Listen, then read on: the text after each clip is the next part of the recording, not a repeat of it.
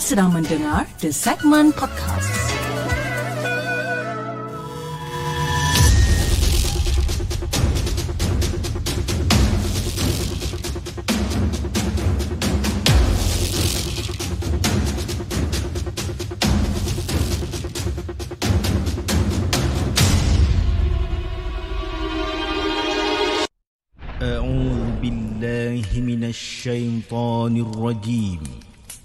بسم الله الرحمن الرحيم. لو أنزلنا هذا القرآن على جبل لرأيته خاشعا متصدعا من خشية الله وتلك الأمثال نضربها للناس لعلهم يتفكرون. Sadaqallahul Azim.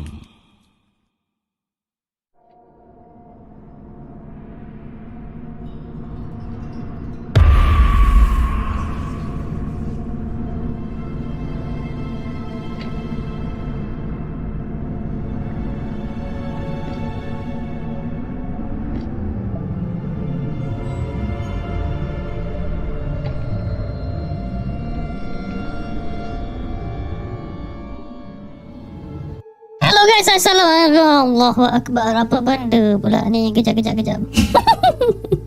Tiba-tiba pula kan. Seolah suara macam ni. Hello guys, Assalamualaikum. Welcome back to the segment. Apa khabar guys? Saya harap anda semua dalam keadaan sihat. Dan hari ini 31 hari bulan March Bertemankan saya sekali lagi dalam satu lagi rancangan Markas Puaka di mana kita akan uh, berkongsikan tentang kisah-kisah seram yang telah dihantar ke the segment. Dan juga yang mana yang kita ambil daripada kelab daripada blog-blog tempatan. Astagfirullahalazim saya lupa nak off saya punya apa saya punya saya punya efek dari tiba-tiba dia keluar suara chipmunk pula kan? Ada buat hal betul. Okey uh, so malam ni kita ada banyak cerita yang kita nak ketengahkan. Dan um, saya ingin mengucapkan ribuan terima kasih kepada anda yang telah hadir pada malam ni. Dan antara yang terawal yang dah hadir pada malam ini uh, kita ada Kak Aina selaku moderator. Dan kita ada Muhammad Amin bin Ruslan Bina Rider.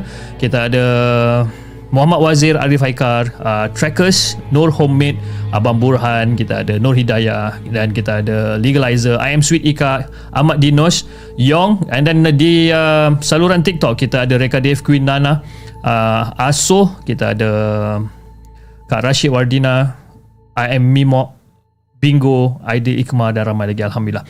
Okay guys malam ni saya tengok listing pun macam agak seram juga sebenarnya kan. Malam ni kita ada lebih kurang dalam 9 kau. 9 cerita. Kalau sempat lah eh. Kalau sempat kita akan ketengahkan 9 cerita. Pada malam ni dan cerita yang pertama jom kita dengarkan kisah yang ditulis oleh Bintu Asri. Jom kita dengarkan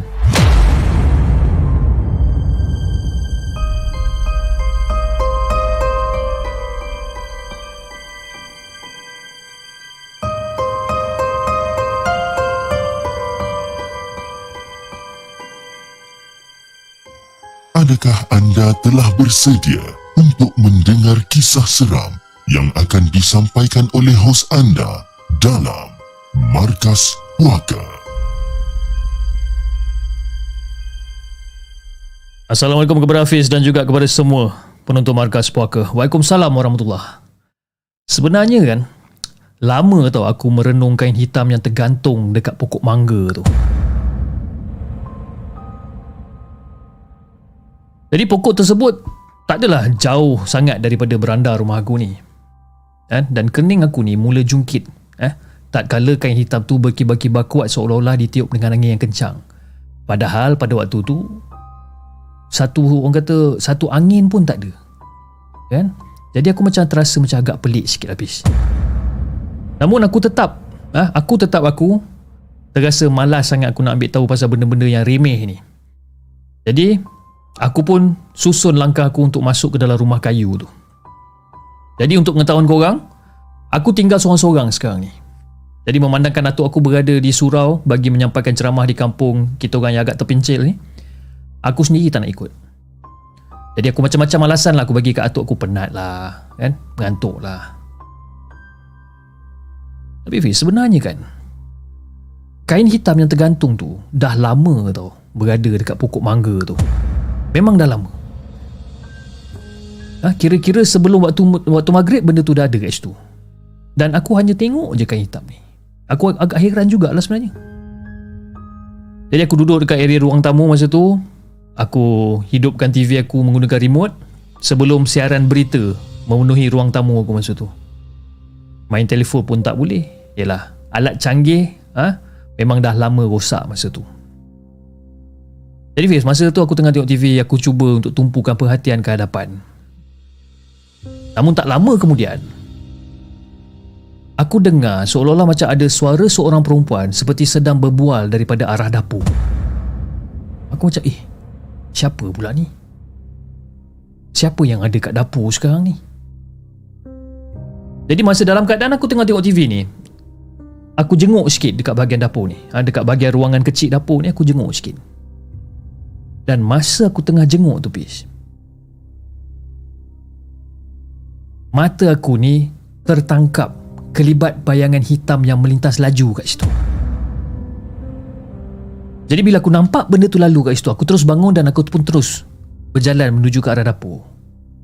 Dan bila aku sampai dekat dapur, bis, kosong. Tak ada siapa-siapa pun dekat situ. Jadi aku macam, eh, takkan aku salah pandang ni? Kan? Aku salah pandang kot ni. Jadi masa aku nak patah balik daripada dapur tu nak patah balik ke ruang tamu secara tiba-tiba tingkap yang diperbuat daripada kayu ni ah, dekat dekat bahagian dapur ni tiba-tiba terbuka dengan luas bis. Makinlah aku pelik. Sebab setahu aku atuk aku ni kalau sebelum dia keluar rumah dia memang akan kunci tau tingkap dapur ni. Eh siapa pula yang buka ni? Jadi aku patah balik ke dapur. Aku pun pergi jenguk dekat bahagian jendela tu. Pada masa aku tengok kat situ, mata aku ni terpaku kepada kain hitam yang tergantung dekat pokok mangga sebentar tadi. Sekarang ni, kain hitam tu dah terdampar dekat tanah lembap dekat bahagian belakang dapur. Sedangkan kain hitam tu mula-mula tadi dekat pokok mangga kat depan rumah ni. Lama juga aku perhati benda ni. Jadi aku perhati Aku tengok kan kain hitam ni? Kain hitam tu sebenarnya Mula bergerak sedikit demi sedikit Laju dekat atas tanah masa tu.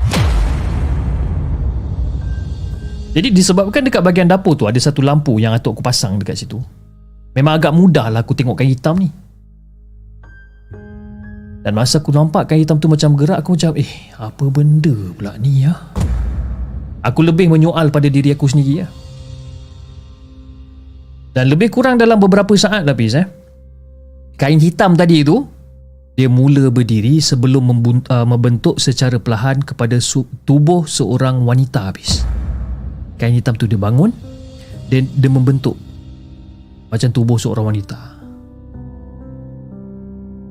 Dan masa aku nampak benda tu Pis Memang aku telan air liur je masa tu Masa tu memang habis bulu rumah aku semua mengemang dan secara tiba-tiba jendela dapur kayu tu seolah-olah macam dihempas dengan kuat. Kerpang jadi bila jendela dapur tu dah, dah, dah tutup aku pun cepat-cepat kunci benda tu ha? dan aku duduk sekejap kat dapur ni jadi tak lama kemudian Fiz eh? Sebelum aku kata tengah kelang kabut ni sebelum aku uh, dah reda sekejap aku nak balik ke ruang tamu masa aku nak bangun daripada kerusi dapur ni aku nampak kain hitam tadi tu sekarang berada dekat dalam bahagian dapur tengah terdampar dekat atas lantai. Masa tu memang aku nak jerit bis aku memang betul-betul nak jerit. Tapi seolah-olah benda ni macam terbatas seolah-olah macam ada benda yang menyekat aku ni Aku jadi tergamam, aku jadi keluh, aku pun tak tahu kenapa. Ayat kursi, Al-Fatihah, tiga kul, segala segala ayat-ayat lazim ni semua, semua aku tak boleh hafal.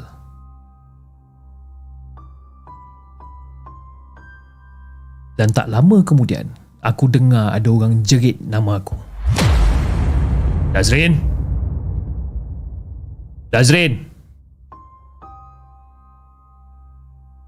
Dan masa aku toleh, Yes, atuk aku dah balik. Dan aku kelihatan atuk aku ni mendekati aku. Aku agak cemas masa tu. Dan apa yang mengejutkan aku Fiz eh? Bila atuk aku sampai dekat bahagian dapur ni, aku toleh lagi sekali dekat bahagian dapur dekat lantai. Dan kain hitam tu dah tak ada dekat situ Fiz. Jadi itulah kisah yang aku nak kongsikan dengan Hafiz dan juga semua penonton markas puaka. Assalamualaikum.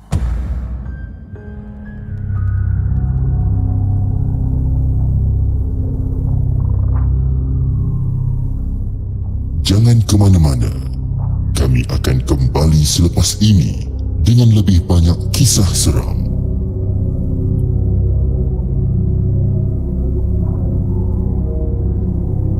Itu dia guys, kisah yang pertama. Kisah yang dikongsikan oleh Bintu Asri dengan kisah dia berjudul Kain Hitam. Ha, seram juga eh. Kain hitam ni. Jarang kita nak dengar cerita-cerita pasal kain hitam yang dah apa daripada daripada tanah lepas tu dia membentuk kepada seorang seorang wanita kan. Selalunya kain putih. Ha, kali ni dia bagi kain hitam pula kan. Allahuakbar. Okey. Uh, anyway, kepada semua yang masih lagi setia bersama dengan uh, rancangan Markas Poker Alhamdulillah hari ini 31 hari bulan uh, Mac kita dah dari pihak The Segment kita dah kita dah lancarkan. Cewa lancarkan eh. Dah macam lancarkan peluru berpandu pula eh. Kita dah launch kita punya first product iaitu uh, produk makanan lah. Produk makanan sambal puaka okey dan uh, di saluran TikTok kalau anda ingin me, me, membeli uh, produk uh, sambal puaka ni ataupun sambal baik ni anda boleh tekan basically saya pun tak tahu kenapa saya tak boleh letak bag kuning dekat dekat bahagian TikTok saya pun tak tahu kenapa tapi anda just pergi kat saya punya profile tekan dekat shopping bag tu and then dekat situ ada sambal puaka guys tu dan juga uh, yang mana yang tak ada TikTok anda boleh pergi ke uh, ke Shopee uh, sekejap lagi nanti saya minta tolong saya punya moderator untuk naikkan link untuk Shopee untuk anda beli produk uh, sambal puaka eh. uh, basically produk tu agak limited jugalah eh. for the for the first second batch ni memang agak agak limited jadi siapa cepat dapat siapa cepat dia dapat. And then of course uh, setiap pembelian saya akan uh, sertakan sekali dengan uh, free gift. Uh, free gift apa? Uh, korang kena beli. Ok ok jom kita dengarkan kisah kita yang kedua. Kisah yang dikongsikan oleh tanpa nama. Jom kita dengarkan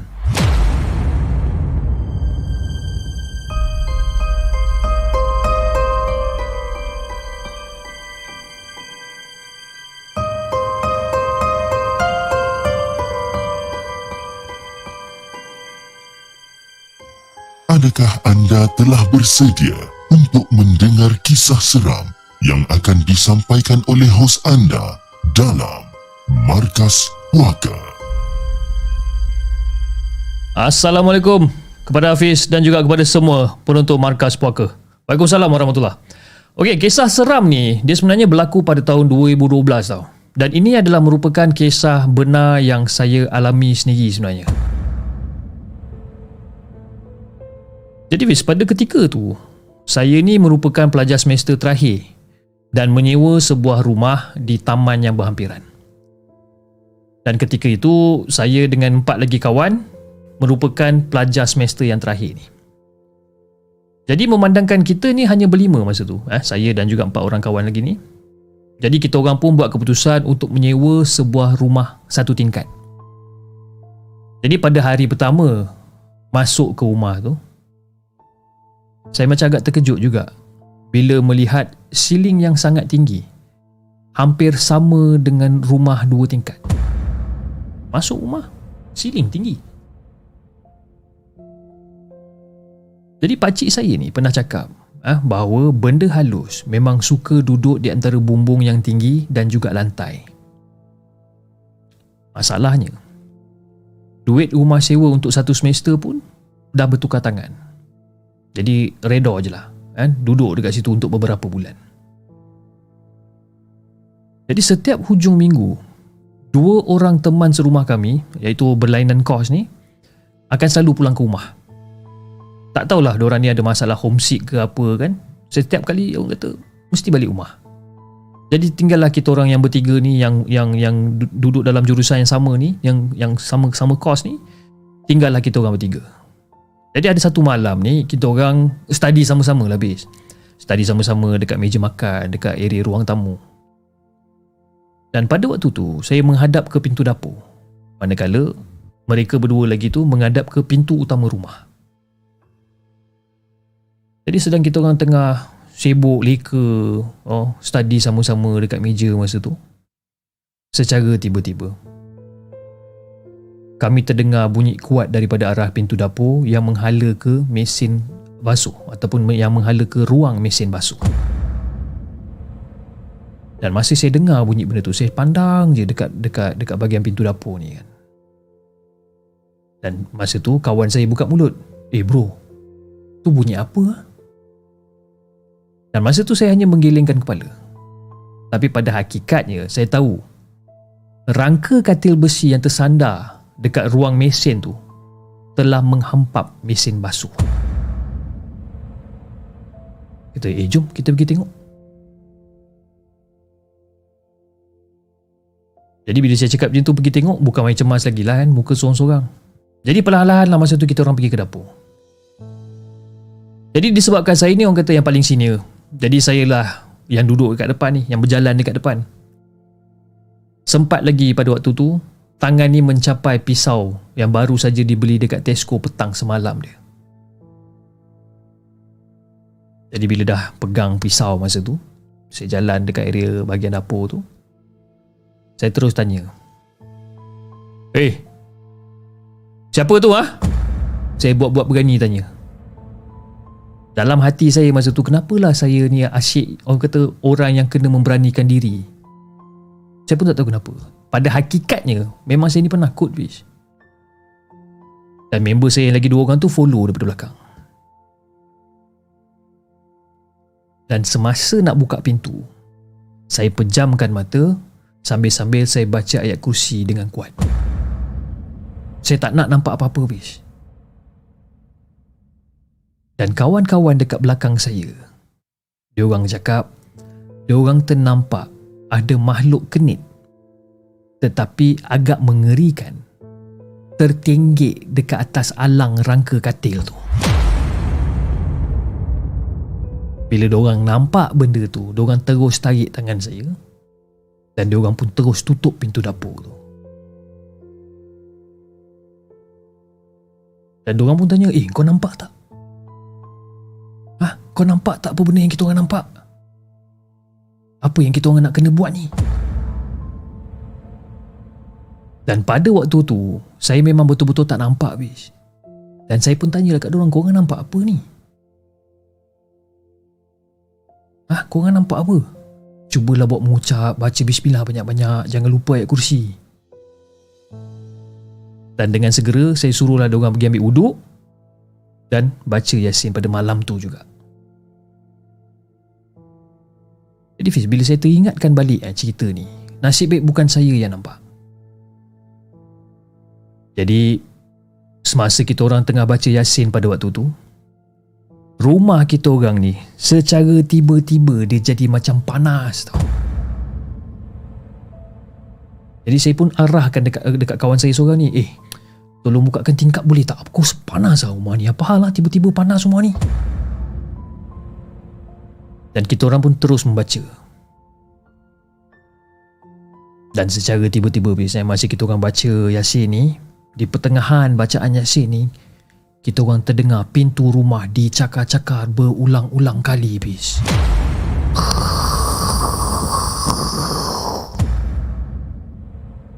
Besi grill diketuk-ketuk Memang bingit telinga masa tu. Jadi selepas kita orang dah settle baca Yasin Kita orang pagarkan rumah. Tak lama kemudian bunyi tu pula hilang Jadi pada keesokan harinya tu Lepas solat subuh Saya pergi tengok kat pintu depan Apa dah jadi sebenarnya Saya buka pintu depan Dan saya nampak dengan ketara please ada kesan cakaran tiga kuku. Dan pada waktu tu saya dah terbayang dah ni muka tuan rumah ni confirm marah ni kalau tengok rumah dia macam ni. Dan lepas pada tu, saya tengok pula dekat ruangan mesin basuh pula. Bila saya pergi ke sana, besi katil yang menghempap mesin basuh tu kembali terletak pada kedudukan asal dia. Lama juga saya berfikir masa tu. Mungkin benda-benda ni marah kot sebab masuk rumah yang telah ditinggalkan lebih daripada tiga hari sebelum kita orang masuk tanpa minta izin pun. Mungkin juga benda tu saja ah, nak uji kita orang ni. Wallahualam. Jadi Fiz itulah kisah yang aku nak kongsikan dengan Hafiz dan juga semua penonton markas puaka. Assalamualaikum.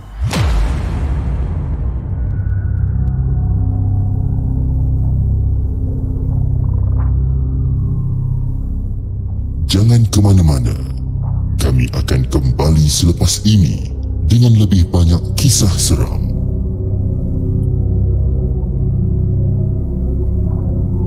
Itu dia guys, kisah yang dikongsikan oleh tanpa nama dengan kisah dia yang berjudul Rumah Bumbung Tinggi.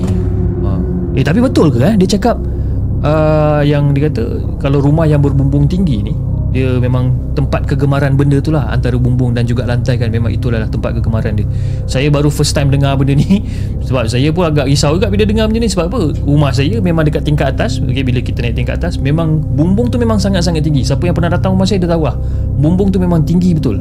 Kan? Jadi bila dia cakap macam tu saya terus teringat rumah saya pula kan. Alamak risau pula rasanya. Ok jom. Kita bacakan kisah kita yang ketiga. Kisah yang dikongsikan oleh Emma. Jom kita dengarkan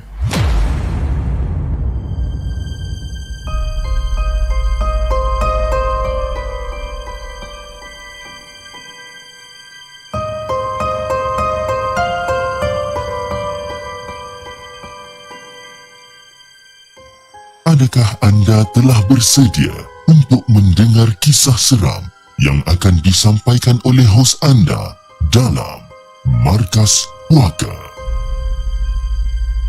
Assalamualaikum kepada Cip dan juga kepada semua para pendengar Markas Puaka. Waalaikumsalam warahmatullahi Okey, Peace. Sebenarnya dulu, masa early 1990, lepas sekolah, aku kerja dekat kilang yang terletaknya di Sungai Wei. Jadi duduk berasak-asak lah dekat dalam asrama masa tu. Dekat asrama tu pula, ha, dekat sebelah asrama tu pula ada gereja. Ha, dipisahkan oleh pagar yang agak tinggi. Jadi betul lah. Ha, bilik aku ni pula, du- duduk betul-betul facing gereja tu. Dan katil kita orang ni memang adalah katil double decker. Jadi aku ambil katil yang bahagian atas lah. Jadi masa tengah lepak-lepak dekat katil, ha, boleh nampak gereja tu daripada side aku ni. Jadi bis kalau petang-petang hari cuti ni, aku dengan kawan-kawan akan main volleyball dekat depan asrama. Oleh kerana kita orang memang terlalu orang kata terlalu handal menampak bola ni, selalu jugalah bola tu termasuk dekat dalam pekarangan gereja ni. Jadi akulah yang selalu kena pergi ambil sebab tangan aku panjang. Kan? Aku ni memang tinggi orang dia dan tangan aku memang agak panjang lebih eh. Jadi memang akulah yang kena pergi ambil bola ni. Ya? Boleh cekau dekat celah-celah pagar gereja tu macam tu je. Okay? Jadi asrama ni Okay, asrama ni dia ada sebiji uh, asrama ni adalah sebenarnya sebiji banglo yang ada banyak bilik. Aku dah tak ingat lah berapa banyak bilik, tapi yang aku ingat bilik aku, eh, bilik aku kongsi 12 orang bis. 12 orang. Dekat bahagian depan tingkat bawah bilik aku ni. Sebelah bilik aku ha, ada ruang tamu. Jadi dekat dekat dekat depan rumah tu, eh, dekat depan rumah tu ada satu pondok pengawal dan ada seorang pengawal yang jaga kita orang ni. Dan dia ni pula PL dia selalu tidur. Kadang-kadang geram juga. Jadi nak bagikan gambaran yang lebih jelas, dekat bahagian belakang rumah pula ada toilet merangkap bilik mandi yang dibina sebanyak 4 ataupun 5 unit. Ha, kat banglo ni pun ada toilet juga. Kat belakang tu kira untuk menampung waktu sesak time-time pagi-pagi orang nak pergi kerja kan? Ramai orang nak pakai toilet dan sebagainya. Jadi Pis ada satu hari ni kecoh lah budak-budak kat rumah tu kata ada nampak hantu. Aku tak berapa ingat sangat kejadian-kejadian yang diorang cerita sebabkan benda tu tak terjadi pada aku.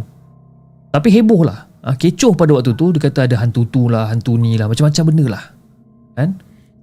Jadi Pis dipendekkan cerita. Dekat kilang aku ni ada seorang budak yang selalu sangat kena histeria. Ha, jadi mulalah kita orang rasa tak senang duduk. Jadi dekat kilang dah macam-macam teori dah keluar. Ha? Sampai nak pergi toilet pun takut. Tapi disebabkan tu kalau aku nak pergi toilet malam-malam kalau toilet dekat dalam rumah uh, dekat dalam rumah tu penuh, aku sanggup tunggu sampai dapat. Nak ke toilet belakang memang jangan harap lah. Eh? Sebab apa? Kat belakang tu memang gelap. Memang aku takkan pergi. Aku akan sanggup tunggu. Jadi pada satu malam ni, perut aku ni sakit sangat. Eh? Memang dah tak tahan dah. Jadi nak tak nak, aku terpaksa lah berlari ke toilet belakang rumah. Aku pergi kat toilet yang nombor satu. Jadi dalam masa aku nak masuk toilet tu Aku ada perasan orang lain juga masuk toilet yang hujung lagi satu tu Jadi disebabkan aku ni dah sakit perut sangat-sangat Aku tak ada dah fikir nak tengok siapa yang masuk toilet tu eh? Jadi bila dah duduk dalam toilet Sambil-sambil duduk apa, dalam toilet tu Aku duduk terfikir Siapa pula yang pakai baju pengantin malam-malam masuk toilet ni? Aku terfikir benda tu. Dan tiba-tiba aku teringat beberapa hari sebelum tu sebelum tu Budak-budak ni kecoh. Nampak perempuan pakai gaun pengantin putih Merayau-rayau dekat kawasan rumah kita orang tu Aku baru teringat dia cakap Eh Siapa ha? Aku pun apa lagi Kecut perut aku masa tu Nak keluar toilet tak berani dah Aku takut nanti kan Kalau katalah aku buka pintu Nampak pengantin tu dekat depan muka aku macam mana jadi apa yang aku buat? Daripada dalam toilet tu, aku jerit kuat-kuat nama-nama kawan-kawan aku ni. Kan? Jadi budak-budak yang dekat bilik belakang, datanglah uh, datanglah dekat toilet tu tanya aku, "Weh, kenapa weh? Kau ni terjerit-jerit apa hal?" Jadi bila aku dah memang betul-betul pastikan yang yang dekat luar pintu toilet ni adalah orang dan aku pun meluru keluar dan cepat-cepat balik bilik. Dan diorang ni macam dah dapat agak tau apa dah jadi dengan aku. Kecoh lah ah, kecoh yang aku dah jumpa dengan tu pengantin lah apalah dan sebagainya besok tu aku demam jadi Fiz tak lama pada tu Pak Gad tu pun ah, Pak Gad yang suka tidur ni Pak Gad tu pun dengan actionnya ah, dengan belagak dia dia kata dia nampak macam-macam benda dekat rumah banglo ni. Lepas tu kata alah korang ni tak payahlah risau. Ha, benda tu tak kacau korang pun. Itu yang dia cakap. Jadi bila dah semakin banyak kejadian-kejadian pelik yang aku dengar termasuklah kes hantu pengantin ni. Kita orang pun semua, member-member semua pakat-pakat ni. Ha, pakat-pakat nak tunggu hantu tu. Wayangkan gila tak gila ni. Jadi satu malam tu, aku dengan beberapa orang kawan lah, lebih kurang dalam 5-6 orang macam tu lah. Duduk dekat ruang tamu. Tuan lepak kat situ berborak sampai tengah malam. Konon-konon nak tunggu hantu tu lalu lah.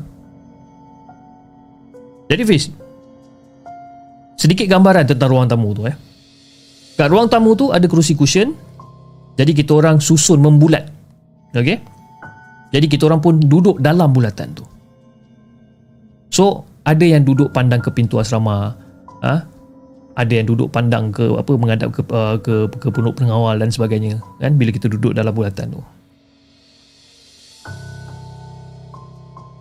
Dan ada juga yang duduk pandang ke arah gereja iaitu ke arah timur kan dan ada juga yang memandang ke arah dinding yang memisahkan antara ruang tamu dan bilik kita orang iaitu di arah selatan. Tapi yang memandang ke arah selatan ni ha, memandang ke arah uh, ke arah dinding yang memisahkan ruang tamu ni dia ni dia ada lorong tu. Dia ada lorong yang pisahkan antara dua bilik. Dan ada yang duduk menghadap ke arah barat iaitu menghadap ke bilik orang lain? Jadi aku harap korang boleh faham lah eh, gambaran aku ni macam mana. Jadi bila aku duduk menghadap ke timur iaitu menghadap ke gereja ni maknanya aku nampak bangunan gereja melalui tingkap-tingkap dekat dinding ruang tamu aku tu. Jadi kita orang pun berborak lah. Berborak, berborak. Cari cerita yang logik. Sampailah cerita yang tak logik. Ha? kejap-kejap ketawa, kejap-kejap diam. Biasalah Fiz perempuan. Ha? Bila dah berkumpul ni kan Macam-macam lah kita orang bergosipnya Jadi lebih kurang dalam tengah malam macam tu lah. Aku tertengok dekat arah utara Iaitu arah uh, pintu masuk utama ni. Dan bila aku terpandang dekat situ Aku nampak ada seorang lelaki Pakai kain plekat Bersongkok Keluar daripada pagar rumah kita orang. Aku nampak mamat ni. Aku cakap eh Orang ni datang daripada mana pula ni? Dia lalu je kat pagar tu Bila aku cakap dia lalu je kat pagar tu Dia seolah-olah macam Tembus pagar tu. Yang heran dia Pak Cik Gad takkan tak nampak orang tu lalu depan dia kot? Siapa pula tu? Aku pun cuit-cuit lah kawan-kawan aku ni kan? Tapi orang tak nampak apa-apa bis. Aku seorang je yang nampak ni. Lepas tu kita orang pun teruskan lagi lah berborak macam biasa. Sembang, sembang, sembang Sampai lebih kurang dalam pukul 1 pagi macam tu lah Seorang demi seorang surrender bis Mengantuk ha? Ada yang dah bangun pergi apa pergi masuk bilik nak pergi tidur dan sebagainya. Lama-lama tinggal aku dengan kawan aku lagi dua orang. Jadi kita orang pun layan borak lagi lah. Layan borak sambil-sambil orang kata menguap sana menguap sini mengantuk juga sebenarnya bis. Tapi sebab kami memang dah nekat nak tunggu hantu tu, sangguplah juga.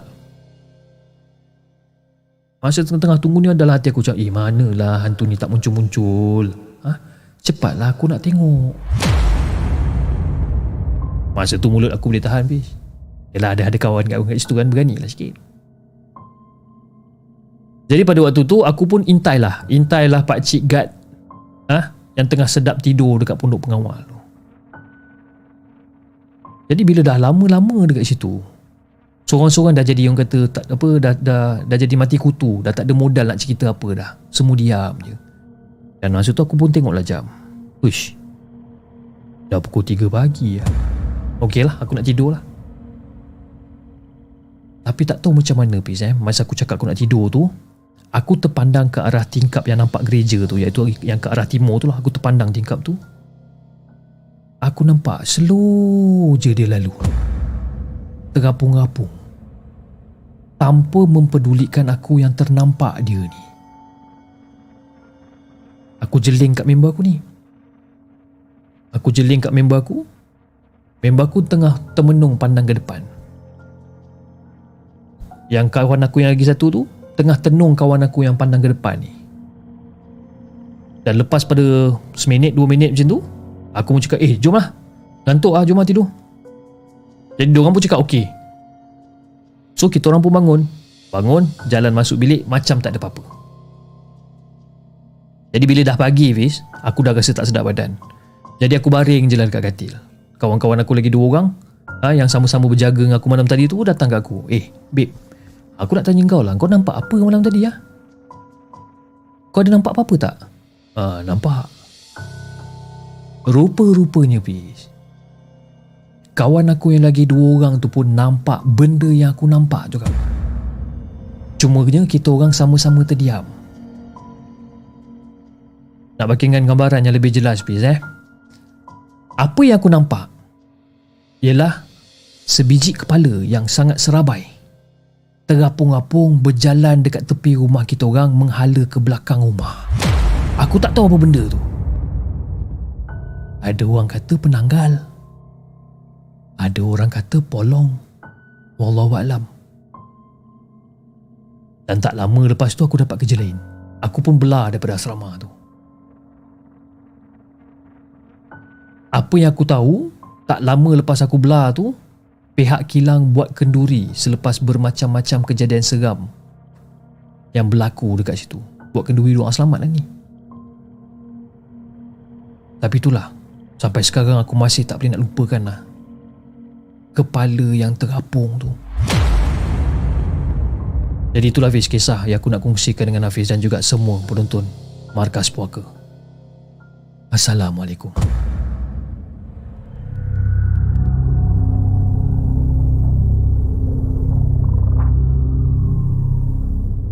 Jangan ke mana-mana. Kami akan kembali selepas ini dengan lebih banyak kisah seram.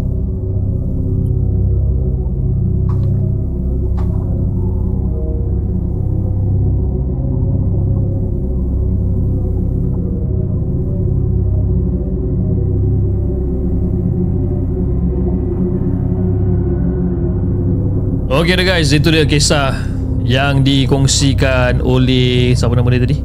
Emma dengan kisah dia yang berjudul Asrama Kilang. Wah, lain macam eh.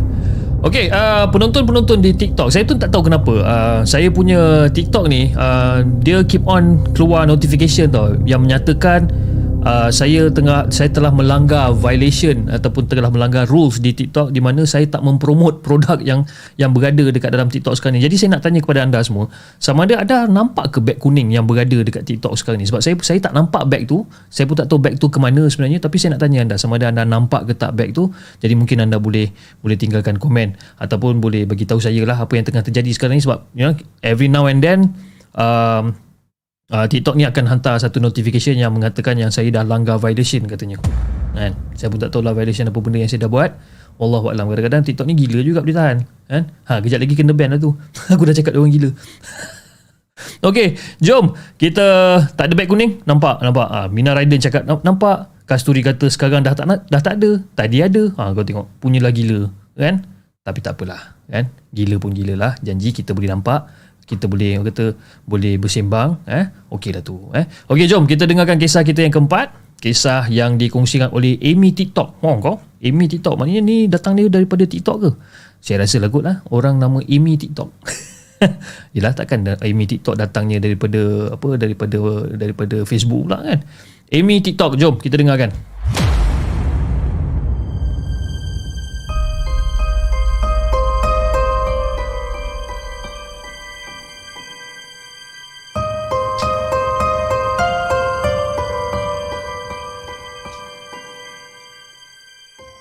Adakah anda telah bersedia untuk mendengar kisah seram yang akan disampaikan oleh hos anda dalam Markas Puaka?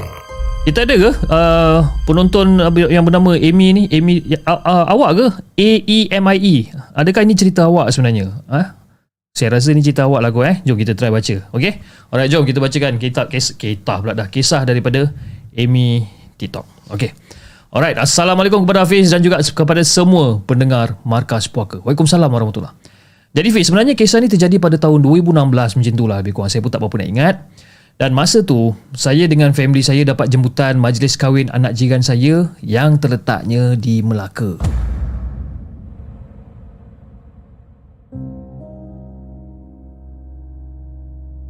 Jadi untuk pengetahuan semua, saya pernah menetap dekat Melaka hampir 10 tahun sebelum pindah ke Seremban ni. Okey, sambung cerita eh. Majlis pada tu, uh, pada waktu tu adalah pada hari Sabtu.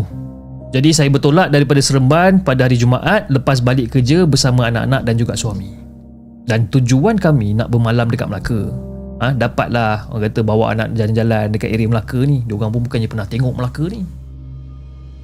Jadi kita orang tiba dekat Melaka agak senja lah. Kan? Jadi sebabkan kita orang ni daripada Seremban pun dah petang kan? Kita orang tak adalah orang kata book mana-mana hotel. Kira senang cerita kita orang main redah je lah. Ha? sebabkan apa? Dah biasa sangat dengan bandar Melaka ni. Jadi kita orang pun carilah hotel yang paling dekat dengan rumah pengantin. Nak kata dekat tu macam mana Pis? lebih kurang dalam 10 minit boleh sampai dekat rumah pengantin lah. Itu dekat dia. Dan hotel ni pula dia nampak macam bangunan lama tau bangunan lama ha? macam klasik-klasik sikit dia zaman-zaman macam ala-ala zaman-zaman Portugis tapi nama hotel tu saya rasa saya tak perlu bagi tahu lah kot eh jadi bila bila dah check in ni suami pun ajak turun makan dekat kedai ikan bakar ber, ber, yang yang yang terletaknya berhadapan dengan hotel tu ada nasi lemak famous ah ha? yang dekat yang dekat kedai tu jadi saya yang tengah penat ni saya menolak pelawaan tu. Lepas tu saya cakap abang abang tapaukanlah untuk mama. Kan? abang tapaukanlah untuk mama. Ujar saya masa tu. Dan masa tu anak-anak excited nak turun ni terus mengeluh. Mengeluh orang ni sebabkan saya tak nak pergi. Jadi Fiz sekembalinya suami saya daripada beli makanan ni kita orang pun makan je lah kat bilik masa tu. Jadi lepas dah makan makan apa semua dah kemar-kemar dah bersih dan sebagainya ni kita orang pun siap-siap nak tidur. Masa tu ada Toto. Ada Toto yang saya bentang dekat lantai Untuk anak-anak saya tidur Sebab mereka masa tu pun kecil-kecil lagi time tu kan? Masing-masing tengah lasak. Time tengah apa? Tengah, Time tengah tidur ni masing-masing tengah lasak. Jadi ada tilam pun saya letak dekat bawah. Jadi anak-anak saya Tiga perempuan dan seorang lelaki. Umur lebih kurang dalam 13, 12, 10 Dan juga 8 tahun. Ha, Semua rapat-rapat habis Jadi Pish Saya tak tahulah jam berapa sebenarnya. Ah, Anak-anak dah terlelap ni. Jadi suami dan juga saya tidur dekat atas katil. Suami jangan cakap lah. Dia memang dah lama terlelap kat situ. Kita ni Yang mak-mak ni Pish ah, Memang susah nak tidur Selagi tak nampak anak-anak dengan suami tidur dulu. Jadi bila saya dah mula terlayang-layang ah, Mata dah kuyu-kuyu apa semua ni Saya nampak anak saya bangun. Saya tak pasti siapa. Ha? sama ada anak saya yang sulung ke anak saya yang kedua saya pun siapa pula yang bangun ni? Disebabkan dalam sama-sama lampu toilet je yang saya buka eh, untuk terangkan bilik tu saya nampak dia bangun untuk ke toilet. Jadi saya macam mungkin lah dia mungkin nak terkencing kan? Saya tak adalah tegur. Saya hanya memerhatikan dia sambil peluk bantal masa tu. Dan untuk pengetahuan semua Pish anak-anak saya ni yang perempuan ni eh semuanya berambut melepasi pinggang memang panjang rambut orang ni ha? jadi dengan rambut-rambut orang kata dengan kusut-kusut bangun tidur ni orang pun melangkah-langkah back ha? lalu dekat depan saya tapi sumpah pi saya cakap saya tak nampak muka dia orang ni dek kerana rambut yang, yang rambut dia orang yang panjang ni yang saya tahu saya dengar dia masuk toilet dan dia orang tutup pintu ya? saya dengar dia masuk toilet dan dia tutup pintu dan bilik agak gelap sikit masa tu hanya ada cahaya lampu luar tingkat hotel masa tu. Jadi saya nampak okey lah anak saya seorang dah masuk dalam toilet ni kan. Okey lah jadi saya pun pusing lah badan kan? nak tengok anak-anak yang lain lah kan. Ada, ada yang terjaga ke apa kan. Saya pusing. Lepas tu saya cakap eh satu dua tiga empat. Saya kira tau Pis Anak-anak saya yang, yang tengah tidur kat lantai ni Saya kira. Satu, dua, tiga Ada empat Habis tu yang dekat dalam toilet tu siapa Pis Masa tu dah tergamam dah masa tu. Ha? Dalam toilet pula Dengar bunyi ada orang flush Memang berdebar saya masa tu. Saya kira lagi sekali. Satu, dua Tiga Empat. Eh cukup-cukup anak aku ni.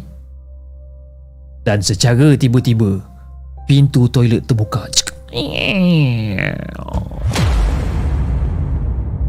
Saya nak menoleh pandang suami pun seram masa tu. Buatnya saya toleh, benda tu ada kat sebelah suami saya, naya. Suami memang ada kat sebelah. Dia tidur, saya memang tahu dia dekat sebelah. Tapi masa tu pis, sumpah saya cakap memang meremang sangat-sangat.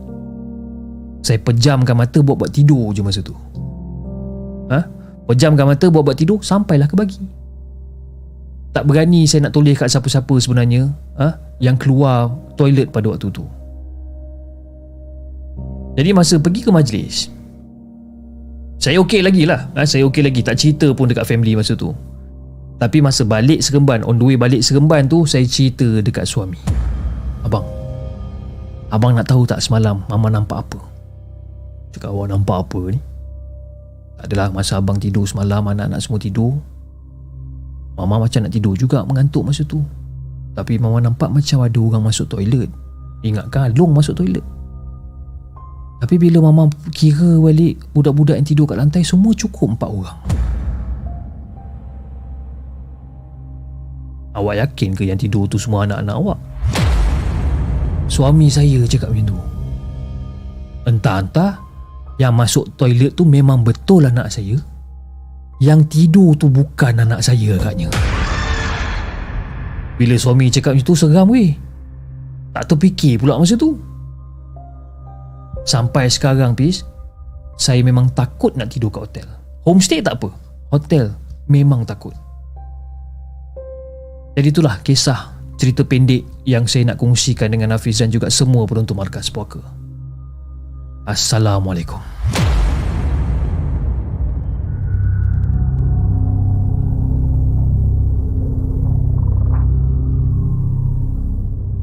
Jangan ke mana-mana.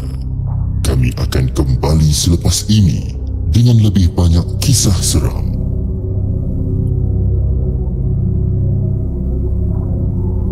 Itu dah guys kisah daripada Kak Aimi Aimi TikTok eh Aimi pula Amy Amy TikTok eh Dengan kisah dia yang berjudul Anak ataupun hantu ha, kan? Dia bahagian yang terakhir tu Bahagian dialog tu Saya tambah-tambah sikit Sebab dia pada pengakhiran cerita tu Dia just tulis macam oh tapi bila balik sekemban saya cerita kat suami dia cakap yakin ke yang tidur tu anak awak kan? Saya fikir macam ini kena letak dialog sikit ni kan? Baru sedap kan? Ha, jadi saya pun letaklah dialog sikit. Jadi uh, kepada Amy saya harap anda tak kisahlah eh. Saya letak sedikit dialog untuk tambah perisa macam kita tambah perisa dekat makanan kita lah kan? Ha, kena kena belilah sambal puaka tu. Ha, sempat product placement. Okey jom kita dengarkan kisah yang kelima kisah yang dikongsikan oleh Anne jom kita dengarkan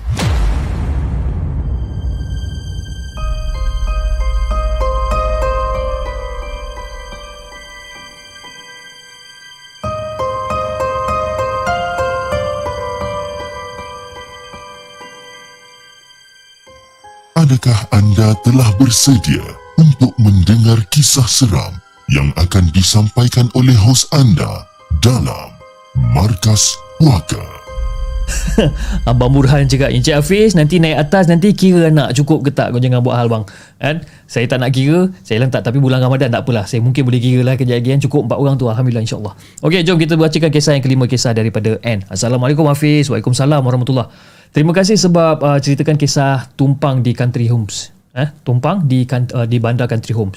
Ok dalam cerita tu aku ada uh, aku ada dekat bangunan mesin niaga. Tempat aku dengan tim aku uruskan sistem-sistem yang diperlukan bagi projek bawah kementerian betul? Okey hari ni aku nak share cerita tentang bangunan tu. Jadi hari tu ah, ah hari ni aku cerita semasa kerja installation dekat mesin niaga jadi pada yang bekerja dengan mesin niaga atau pernah bekerja dengan mesin niaga ni, aku minta maaf sangat-sangat lah. Aku tulis nama tempat bukan sebenarnya nak menakut-nakutkan. Aku cuma nak share je. Kan?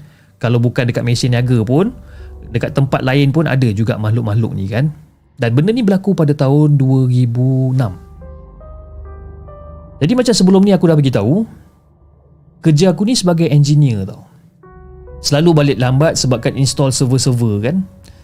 Jadi pada satu hari ni Aku duduk luar bilik prep Tengah tunggu Zaki masa tu ha, Sebab dia naik atas pergi jumpa project manager Jadi aku pun duduklah santai-santai dengan Najib ha, Nak tunggu si Zaki ni turun Nak pergi tapau makanan dekat Subang punya area lah ha? Jadi masa tengah duduk-duduk dengan Najib ni Aku nampaklah ada orang tengah buat testing wifi Dulu-dulu Wi-Fi ni pakai macam uh, alat lampu Kalimantan tu. Panjang, besar. Kan? Ha, sekarang ni dah moden habis kan. Wi-Fi kotak kecil. Jadi aku pun tanyalah si Najib ni. Eh Jib. Siapa yang buat testing Wi-Fi tu Jib? Lepas tu Najib pun jawab. Alah biasalah. Belum siapa lagi. Project manager lah. Uh, project manager? Iyalah project manager. Kau takkan tak kenal kau project manager tu lah. Yang tengah buat testing Wi-Fi tu. Tapi Fiz kalau kalau aku nak ceritakan sekarang nama dia aku lupa lah kan? Tapi dia memang orang mesin niaga Aku letakkan dia sebagai Mr. M lah eh. Jadi Zaki pun sampai pada lepas tu Lepas tu dia macam Oi Mr. M suruh kita pergi tapau makanan dulu tu Lepas tu baru nanti dia chop uh, Chop sign form pelepasan server-server gitu ni Dia cakap macam tu si Zaki ni Jadi aku dengan Najib ni macam pelik macam Eh kau tadi kau kat atas Kau dengan Mr. M Kita orang baru nampak Mr. M tengah buat testing wifi dekat area parking sana Dan lepas pada tu Pis Mr. M pun turun jugalah sebabkan dia kata naik isap kok Kan aku nampak dia jalan Lepas tu aku pun tanyalah dekat Mr. M uh, Bos You daripada mana tadi bos? Eh Apa punya soalan kau tanya ni? Ha? Saya tadi dekat atas lah dengan Zaki ha, nak buat apa nak nak sign form pelepasan ni. Kenapa? Masa tu aku pandang muka Najib, Najib pandang muka aku macam aduh. Siapa pula yang buat testing wifi tadi? Jadi balik daripada tapau makanan. Budak-budak daripada Putrajaya pun sampai. Jadi masing-masing sibuk lah nak prepare bungkus-bungkus server dan sebagainya ni. Aku tengok ada surah Yasin dekat atas switch lampu. Aku pun tanya si Najib. Eh Jib, siapa yang letak surah Yasin dekat atas ni, Pi? Ha? Siapa yang letak? Hish, jangan usik lah. Aku yang letak. Lah, apa yang kau letak Yasin dekat atas switch ni pula? Untuk keselamatan diri lah. Si Najib jawab macam ni. Lepas tu diorang ni pun semua dah makan lah. Pergi makan, pergi isap okok dan sebagainya. Tinggallah aku dekat dalam bilik prep ni. Nak bagikan gambaran Fiz eh. Sebelah bilik prep ni ada lagi satu bilik untuk inventory. Kalau tak silap aku lah. Jadi dinding tu pula, dia dinding macam pintu lipat tau. Ha, boleh dibuka ataupun boleh dilipat. Dan waktu tu, aku dengar bunyi macam ada orang seret kotak. Aku intai-intai dekat celah-celah pintu tu. Aku tengok gelap, tak ada apa-apa kat situ. Aku buat je lah kerja aku balik. Aku sambung buat kerja. Dan time tu aku masih ingat, aku tengah buat backup server masa tu. Dan aku dengar lagi sekali bunyi orang seret kotak. Macam beria-ria, kan? Macam seolah-olah macam tengah bungkus-bungkus barang lepas tu seret kotak macam tu. Aku intai lagi. Dan masa aku intai tu aku dah rasa lain macam dah habis. Masa aku intai kat celah-celah pintu tu kan Aku terasa macam ada satu nafas yang sejuk kena dekat muka aku. Dekat celah-celahan pintu berlipat ni. Aku terus keluar. Daripada bilik tu Aku terus lepak dengan budak-budak tadi. Jadi bila aku keluar tu Si Zaki tanya aku Eh bro Kau apa hal keluar ni? Kerja kau dah settle ke? Eh tak adalah aku boring duduk dalam. Mari lepak luar kejap lah. Aku tak nak cerita lah apa benda yang aku dengar Ataupun apa benda yang aku nampak dan sebagainya Aku terus caw balik rumah awal masa tu. Tak nak ada orang tumpang aku lagi. Jadi esoknya tu Kecoh bis. Dia orang kata dia orang kena kacau dekat bilik prep tu. Dan barulah aku faham Kenapa si Zaki tu Letak surah Yasin dekat situ. Sebab apa? Dia pun pernah kena tegur sebelum ni. Bilik prep ni dia dekat area parking ha? Dekat area parking dalam Untuk staff ataupun untuk bos-bos ha, Jadi tempat ni dia macam agak sunyi dan juga gelap Lampu kalau ada pun sama-sama je lampu ni ha. Jadi itulah kisah yang aku nak ceritakan untuk kali ni Kepada Hafiz dan juga kepada semua Penonton Markas Puaka Assalamualaikum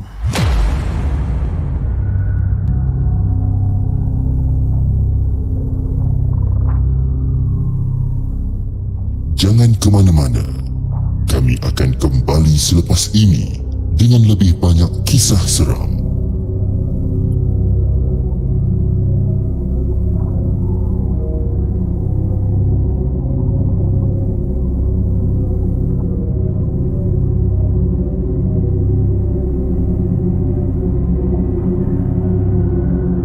Okey guys, itu dia kisah yang kelima Kisah yang dikongsikan oleh N Dengan kisah dia berjudul Cerita Bangunan Mesin Niaga 2006 Ni apa ni? Semua tekan satu-satu-satu ni. Apa? Oh si Faizal dah masuk. Dia kata The segment X Joe si penglipurara live kubo. Type 1 kalau mahu kasih jadi. Aduh dia ni buat hal betul lah kan? Pada hari Jumaat ni dia buat hal Dia suruh kita pergi buat live kat kubur pula eh. Abang Joe lah semalam kan? Bila berborak-borak dengan dia kata Peace nanti kalau pergi datang Melaka Nanti kita buat live dekat kubur nak. Gila ke apa buat live kat kubur Tengoklah macam mana. Kan, Saya ni nak kata berani Tak adalah berani sangat kan. Tapi Yalah Kalau tak ada alam lintang Kalau kena Otak tengah tak betul Masa tu Kalau rasa nak buat Kita buat juga. Kalau benda tu nak jadi Jadi juga kan. Ha, Tengoklah macam mana kan Saya tak janjilah. Jangan buat macam-macam Jangan buat hal kata kan. Ya apa hal badan aku ni Macam kata-kata ni lah Aduh eh. Tak tahu pasal Mungkin makan ayam tadi katnya Saya ni ada allergic ayam sebenarnya kan Tapi itulah Legit Alian pun bedal juga. Okey, jom kita dengarkan kisah yang keenam. Kisah yang dikongsikan oleh Yas. Dia kata, Assalamualaikum Hafiz. Waalaikumsalam warahmatullahi Okey, hari ni rasa nak share story seram saya lah. Jadi, maaf lah kan, kalau tak berapa seram sebab benda ni saya dengan family saya yang kena gangguan tu. Jadi, waktu ni saya masih sekolah sekitar 12 tahun yang lalu. Ayah saya sebenarnya disihir kawan sekerja dia. Tapi time ni tak tahu lagi. Ha? time ni tak tahu lagi. Jadi start banyak kejadian ini berlaku dekat rumah termasuk saya dan juga mak saya barulah tahu yang ayah disihir sebenarnya. Jadi Fiz, kejadian yang pertama Masa tu dekat rumah saya seorang-seorang Mak ayah keluar pada waktu tu Jadi saya tinggal seorang dan time ni tak bela kucing lagi lah masih tak ada kucing ha? sibuk main handphone dekat ruang tamu masa tu ha? tengah seronok main selfie lah apa dan sebagainya baru saya perasan bila saya ambil selfie ni Dan ambil selfie masa tu. Baru saya perasan. Kat antara langsir dekat depan rumah ni, seolah-olah macam ada penampakan. Seolah-olah macam ada penampakan wajah perempuan cantik uh, rambut lurus. Muka tak nampak. Ha? Muka tak nampak. Macam kosong je muka dia. Time tu jangan cakap lah Fiz Dia punya terkejut bukan main. Terus tutup handphone masa tu. Tengok kat langsir Memang tak ada apa-apa. Meremang semacam masa tu. Dan masa tu Teruslah on TV Pasang TV ni kuat-kuat. Ha? Sambil-sambil tunggu mak dengan ayah balik. Dan bila diorang balik Terus cerita kat diorang Tapi macam biasalah kan? Bila kita cerita kat diorang Diorang mana nak percaya? Jadi abaikan je lah Dan lepas Lepas beberapa hari tu rumah tu dah start kena ganggu. Dan yang paling teruk, saya lah yang kena.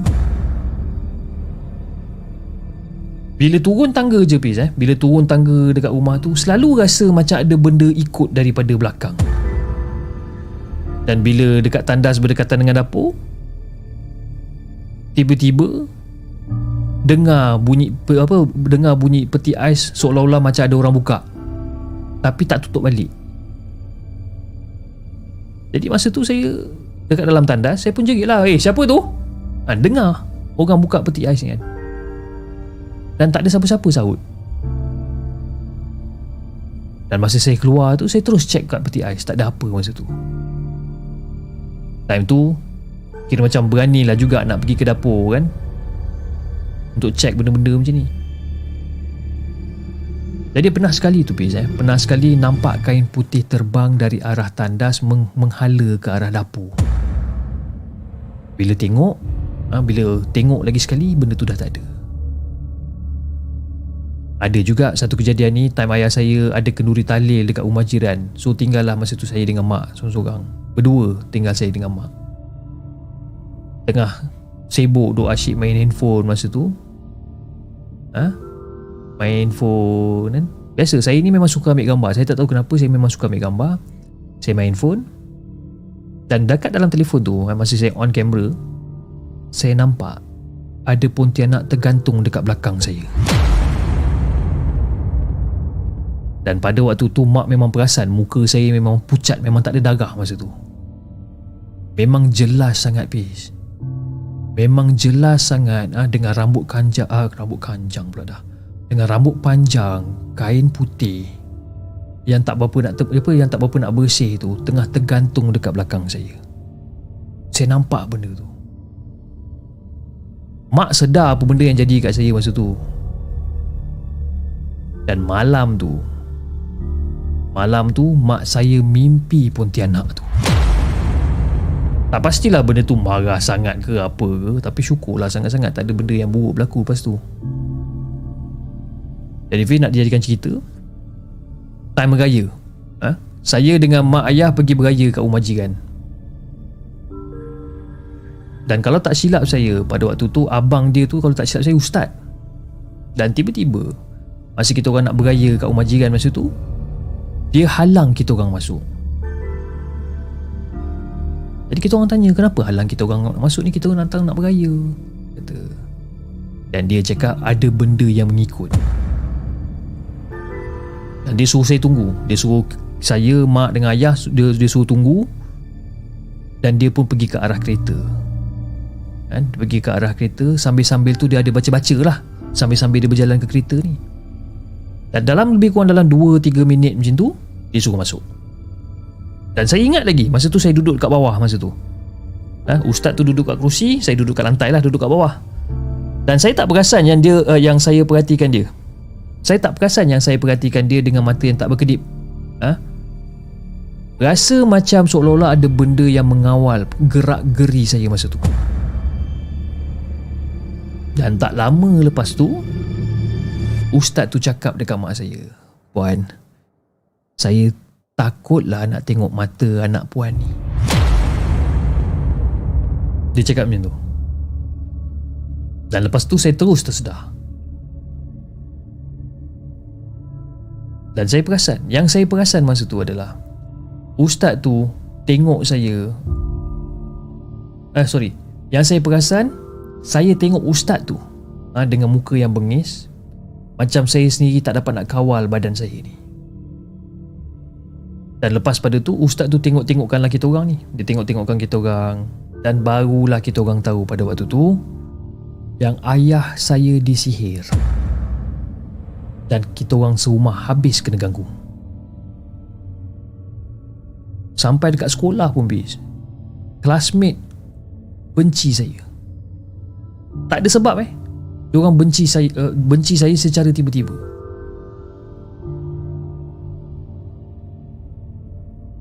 Tapi itulah. Mungkin sampai sini saja saya akan kongsikan kisah ni sebagai permulaan. Nanti kalau ada masa, saya akan sambung lagi kisah sewaktu kami sekeluarga pergi berubat. Sekian. Terima kasih.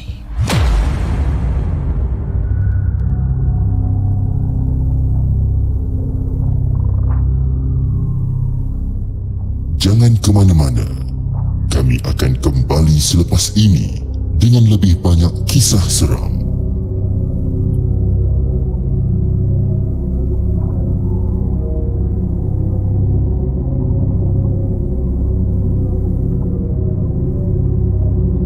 Itu dia guys. Kisah yang ke-6 Kisah yang dikongsikan oleh Yas Dengan kisah dia yang berjudul Saat Sihir Bermula.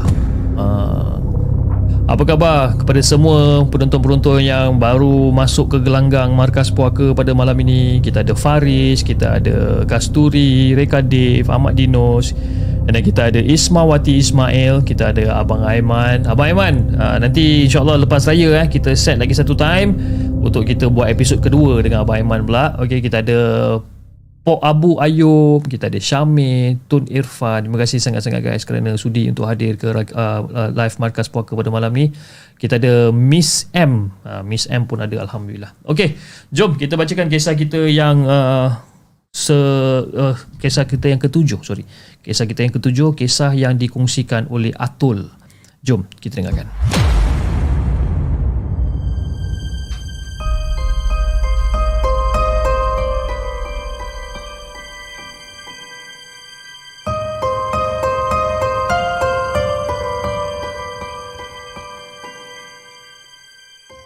Adakah anda telah bersedia untuk mendengar kisah seram yang akan disampaikan oleh hos anda dalam Markas Puaka?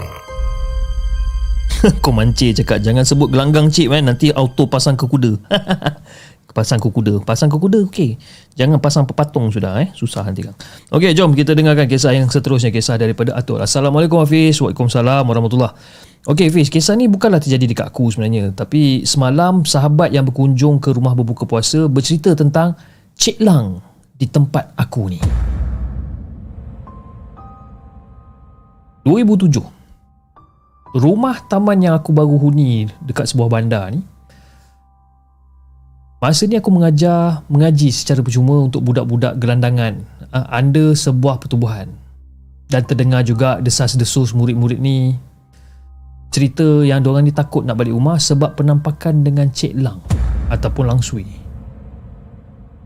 Dan diorang nampak benda ni dekat tangki air ataupun di tengah jalan kawasan diorang nak balik mengaji. Dan benda itu telah menjadi faktor-faktor kekurangan murid pada waktu tu. Tapi aku tak pernah nampak ataupun terdengar bunyi dia ketawa ke, bunyi dia mengilai. Aku tak pernah dengar. Ada juga dengar cerita rakan seperguruan masa di Tadika M yang berdekatan dengan tangki air memasak ni. Ha? Pukul 4 pagi disakat, budak-budak ni disakat oleh Langsui tu. Okay, itu pada tahun 2007 lah. Now sekarang kita flashback balik pada tahun 1998.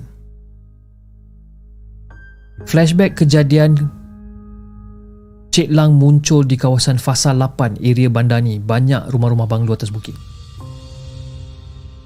Di bahagian bawahnya ada flat putih Fasa 3 yang berdekatan dengan tangki air. Bawah daripada rumah banglo tu, ketika tu jalan tu orang kata masih separuh merah dan separuh lagi jalan tar. Dan masa tu banyak fasa yang belum dibuka. Ha? Dan tempat ni orang kata boleh dikatakan sebagai tempat jin bertendang lah lebih kurang. Jadi masa pada waktu tu, mak saudara kawan ni beli banglo tu. Mak Cu panggilan dia. Dan area banglo tu memang berpenghuni lebih kurang dalam 5 buah je. Dan rumah-rumah lain dekat bahagian depan semua rumah kosong. Dan area rumah ni sepanjang perjalanan uh, sepanjang perjalanan kaki uh, uh, sorry sepanjang perjalanan kiri dan kanan semuanya ditanam dengan pokok palma. Nampak cantik pada waktu siang tapi pada waktu malam nampak seram pula. Dan semua rumah-rumah dekat area sini konsep dia ala-ala English country. Ha, memang cantik. Dan masa tu Mak Chu ketika tu dalam perjalanan pulang daripada kerja menaiki kereta dan laluan dia ni melalui tangki air tempat langsui itu selalu muncul. Dah nasib dia kali tu, ha? dia pula diganggu oleh Cik Lang. Salah dia juga. Dia pergi menegur kawasan tu. Tak pasal-pasal kena kejar dengan langsui ni sampailah ke rumah. Bukan setakat tu je bis. Siap dengan pakej mengilai lagi. Ha? Berdiri dekat uh, berdiri dekat atas pokok palma yang tinggi tu. Jadi masa tu gangguan daripada langsui ni memang mengganas sangat-sangat habis. Ada yang kena histeria, ada yang tersampuk kan. Dengar mengilai dia kelang kabut pada waktu tu. Dan kekuatan menyelubungi seluruh penduduk area ni nak keluar pergi solat maghrib, isyak ataupun subuh pun seram. Sampaikan Tok Imam sendiri kena ganggu wish. Tok Imam sendiri kena ganggu. Bayangkan. Bayangkan macam ni lah Hafiz eh. Tok Imam nak laungkan azan Ketika tu boleh pula dia berkelilingi surau Sama-sama naik suara ha? Naik suara Dengan suara mengilai dan mengekek dia tu Orang tengah nak azan ni Dia naik sekali sama suara dia ni Tak dapat nak bayangkan lah macam ni Betapa seramnya penduduk Pada waktu tu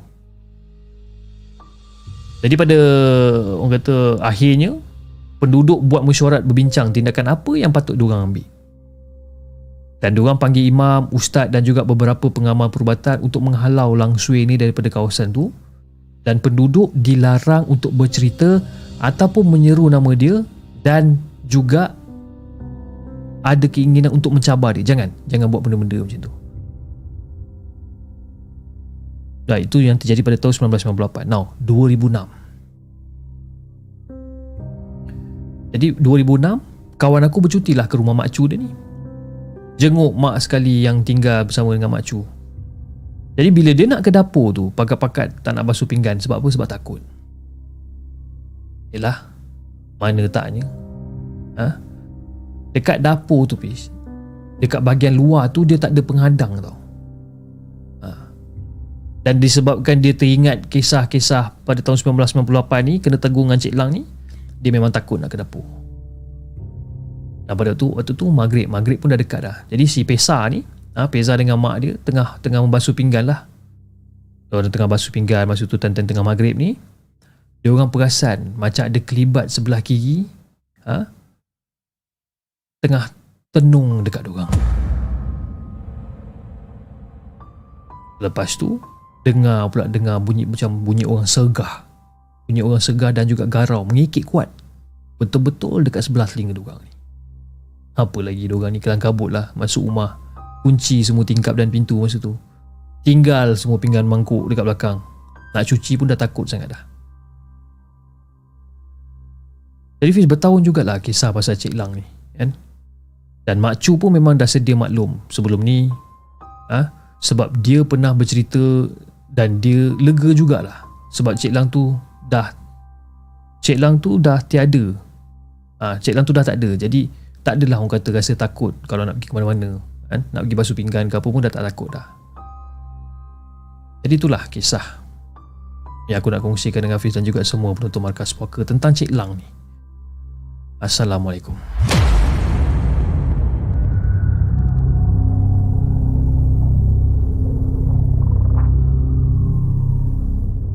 Jangan ke mana-mana.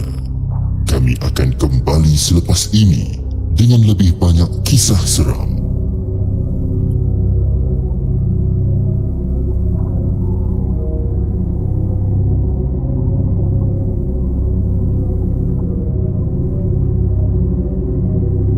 Itu dia guys kisah, Itu dia guys Kisah yang ketujuh Kisah yang dikongsikan oleh Atul Dengan kisah dia berjudul Sejarah Cik Lang di Rumah Taman. Okay guys uh, Sebelum kita teruskan dengan Dengan cerita kita yang ke-8 Pada malam ni kita take a break sekejap. Saya nak minum air Nak basahkan tekak Dan kita akan kembali selepas ini Okay Jangan ke mana-mana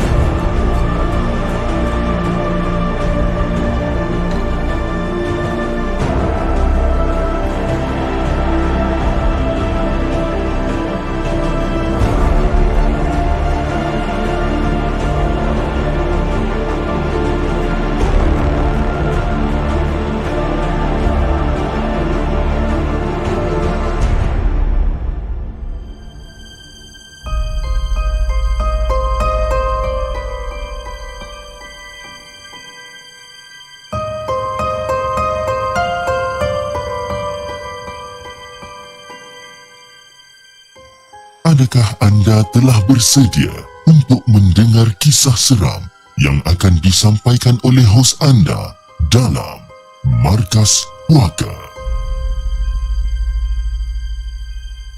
Assalamualaikum kepada Hafiz dan juga kepada semua penonton Markas Puaka. Waalaikumsalam warahmatullahi Semoga semuanya sihat-sihat selalu insya-Allah. Okey, Hafiz.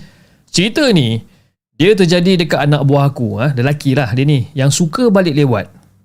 Dan masa tu kakak aku iaitu mak dia selalu nasihatkan dia jangan balik malam-malam kan. Tak elok balik malam-malam. Tapi dia ni degil. Biasalah Fiz eh. Budak-budak lelaki memang macam tu. Anyway. Lepas dia lepak dengan kawan-kawan dia dekat KL, ha? Dia decided balik rumah walaupun masa tu dah hampir menunjukkan pada pukul 5 pagi. Semalaman dia lepak ni ha? dengan kawan-kawan dia ni. Tapi dia nak balik juga. Dan pada waktu tu dia tinggal dengan kakak dia dekat apartmen di Jalan Kucing. Jadi kata dia, dalam perjalanan balik memang langsung tak ada kereta. Yalah pagi eh, pukul, pukul 5 pagi mana ada kereta sangat. Jadi masa tu dia drive kereta seorang-seorang. Dan masa dia tengah drive tu dia rasa semacam tiba-tiba rasa macam meremang aja. Dalam pada-pada meremang ni, Disusuli pula dengan bau-bau yang macam agak busuk. Busuk sangat-sangat habis. Katanya bau sampah. Tak buang seminggu pun tak busuk macam tu. Dan pada waktu tu dia dah mula lah suspend. Sebab apa? Dia teringat cerita-cerita kakak aku yang yang kalau ada bau busuk ni ha, benda tu yang ikut sebenarnya. Jadi dia pun buat tak tahu je lah dia drive je lah. Jadi Fee nak jadikan cerita eh, masa dalam perjalanan tu Masa tu dia lalu dekat Taman Wahyu. Ha, dekat tanah uh, dekat Taman Wahyu ni ada tanah perkuburan dekat situ. Dan masa dia lalu kat situ, secara tiba-tiba bila lalu dekat situ, pintu kereta belakang dia ni, ha, pintu kereta bahagian belakang ni belah kiri terbuka luas dengan sendirinya.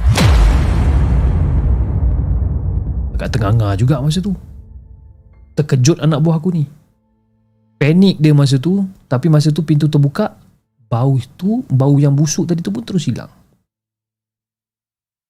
Dan pada waktu tu dia baca je lah segala apa ayat yang dia, dia hafal ni kan? Dan dia terus stop dekat petrol station untuk tutup pintu tu. Tapi dia perasan satu benda. Masa dia nak tutup pintu tu baru dia perasan yang pintu tu sebenarnya child lock tu dah on tau ataupun child lock pintu tu sebenarnya child lock bermaksud pintu tu takkan boleh buka daripada dalam. Jadi macam mana benda tu boleh buka pula? Dia tak ada cerita banyak, dia terus tutup pintu cepat-cepat, masuk balik kereta dan terus drive balik. Dan sepanjang perjalanan tu tak ada benda yang berlaku. Cumanya dia rasa cuak dan juga at some certain time dia akan rasa meremang bila drive. Jadi Fik nak dijadikan cerita. Apartment anak buah aku tu, visitor parking dekat tingkat atas sekali. Tempat parking dia dah ada orang cilok. Ha, dah ada orang ambil. Jadi dia terpaksa lah naik kereta parking dekat bahagian bumbung dekat tingkat atas ni. Uh, rooftop parking lah.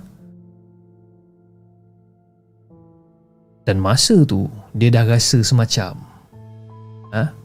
Macam ada benda je yang ikut dekat belakang dia. Dia dah parking dekat rooftop, dia tutup dia tutup enjin, keluar dari kereta dan sebagainya ni. Dia pun berdesup lagi turun tangga menuju ke blok dia ni. Selalunya ada Pak Gad duduk dekat situ sekali lah. Ha? Dekat bahagian rooftop ni. Pada malam tu tak ada pula. Jadi anak buah aku ni pun malas lah nak tunggu ke apa ke. Dia pun terus swipe card dia. Dan dan tu jugalah lampu lobi terpadam semua. Masih dia tengah swipe nak masuk pintu ni. Dia swipe je. Tet, dia buka pintu, lampu semua terpadam bis. Dan mengikut pada kata dia, menggigil-gigil dia masa tu. Dan bila dia tengok tempat-tempat lain, ha, dekat bahagian-bahagian blok lain, semua elok je lampu terpasang. Tapi dekat tempat dia je lampu tutup masa tu. Kenapa lobby pula boleh blackout? Jadi dia tak fikir panjang, dia tak jadi masuk dan dia pun lari ke blok sebelah. Dan masa dia lari ke, pergi kat blok sebelah tu, nasib baik ada Pak Gad kat situ. Jadi dia pun lepak lah dengan Pak Gad tu sampai pukul 7.30 pagi macam tu. Jadi bila dah siang, barulah dia masuk dengan orang-orang lain eh, untuk sampai ke rumah. Jadi kakak dia, iaitu anak buah aku lagi satu ni, terkejut lah tengok muka adik dia yang pucat lesi ni. Ingatkan gaduh ke apa kan. Jadi bila dia tanya, barulah dia cerita apa benda yang berlaku. Dan anak buah perempuan aku pula jadi takut. Sekarang ni memandangkan kakak dia pergi kerja ha, anak buah aku tu tak berani nak tidur kat situ seorang-seorang. Dia akan pergi rumah kawan dia tumpang tidur kat situ. Bila kita fikir-fikirkan balik kesian bis ha? menggigil takut ketakutan dan sebagainya ni. Kesian. Tapi itulah yang terjadi kat dia. Padahal selama ni Dialah antara anak buah aku yang paling tak percaya dengan benda-benda halus ni. Tapi sekarang, ha, aku rasa dia dah percaya lah kot. Jadi itulah Hafiz kisah yang aku nak kongsikan dengan Hafiz dan juga semua penonton markas puaka. Assalamualaikum.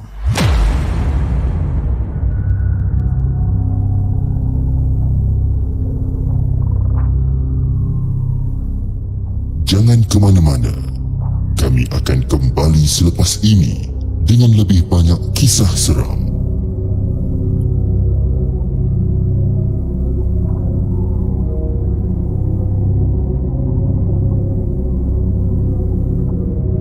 Itu dah guys, kisah yang ke-8 Kisah yang dikongsikan oleh Raini Dengan kisah dia berjudul Balik Lewat Malam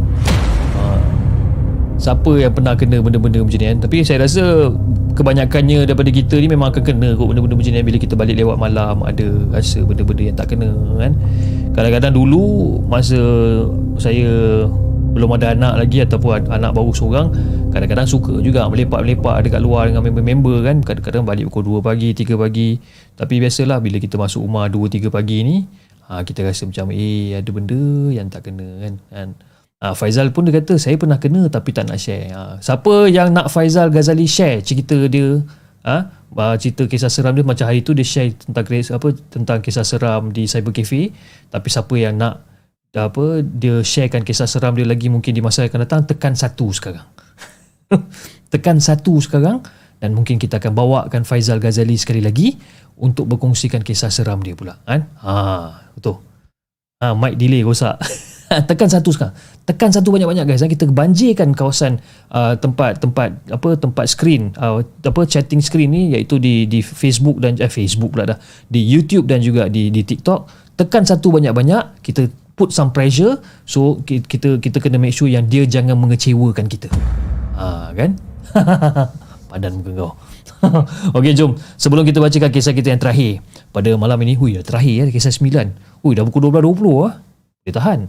Okey, sebelum kita bacakan uh, kisah kita yang terakhir pada malam ini, saya ingin mengucapkan ribuan terima kasih kepada anda yang masih lagi setia menonton rancangan Markas Puaka pada malam ini dan juga yang telah menyumbang melalui super sticker, super chat dan juga uh, melalui TikTok gift pada malam ini dan antara yang telah menyumbang pada malam ini, kita ada sumbangan daripada Safi. Terima kasih Safi di atas sumbangan super sticker anda daripada uh, Garlic Mochi. Uh, sumbangan besar daripada anda. Uh, terima kasih di atas sumbangan besar melalui super sticker daripada anda dan juga di saluran TikTok kita ada sumbangan daripada sekejap saya scroll scroll scroll balik okey. Daripada Aidil Ikma daripada Reka Dave daripada Melissa Jardin Channel daripada ni Jardin Channel dengan Jardin Jumat ni adakah adakah orang yang sama kan? Okey. Daripada John Jenin daripada Armada BSP daripada penyamun boxer Minah Rider daripada Lola Kak Rashid Wardina daripada Elisa I am Mimo daripada Dot ha, dia ada dot noktah kat situ. Okey daripada Amy uh, Amy dengan anak-anak dia masih masih menonton lagi eh. Alhamdulillah. Uh, biasalah besok besok besok cuti kan uh, jadi anak-anak boleh tidur lambat sikit malam ni. Uh, daripada Faizal Jai channel daripada Bingo Suno Snow dan juga daripada Shoba. Ha, terima kasih sangat-sangat di atas sumbangan yang telah anda berikan kepada rancangan Markas Puaka pada malam ini. Okey, jom kita bacakan kisah kita yang terakhir. Oh, terakhir dah eh. Mesti sedih eh. Kisah kita yang terakhir pada malam ini kisah yang dikongsikan oleh ibu tunggal. Jom kita dengarkan.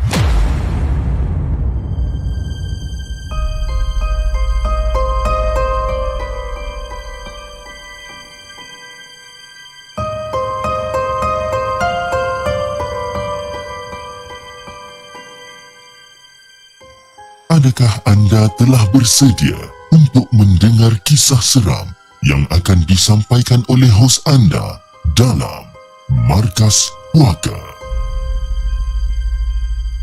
Assalamualaikum Hafiz dan juga kepada semua menonton Markas Puaka. Waalaikumsalam warahmatullahi Salam Ramadan juga kepada semua yang beragama Islam. Salam Ramadan. Saya sebenarnya teringin nak kongsi cerita dekat sini tentang saya. Ha, saya ni adalah seorang ibu tunggal berpisah sejak 14 tahun yang dulu. Jadi saya pernah dua kali bercinta. Hampir je tarikh nikah, confirm tak jadi. Punca curang bukan daripada pihak saya. Okey, itu adalah pengenalan sikit lah eh. Sebab berkaitan jodoh, walaupun saya yakin jodoh ni adalah rahsia Allah.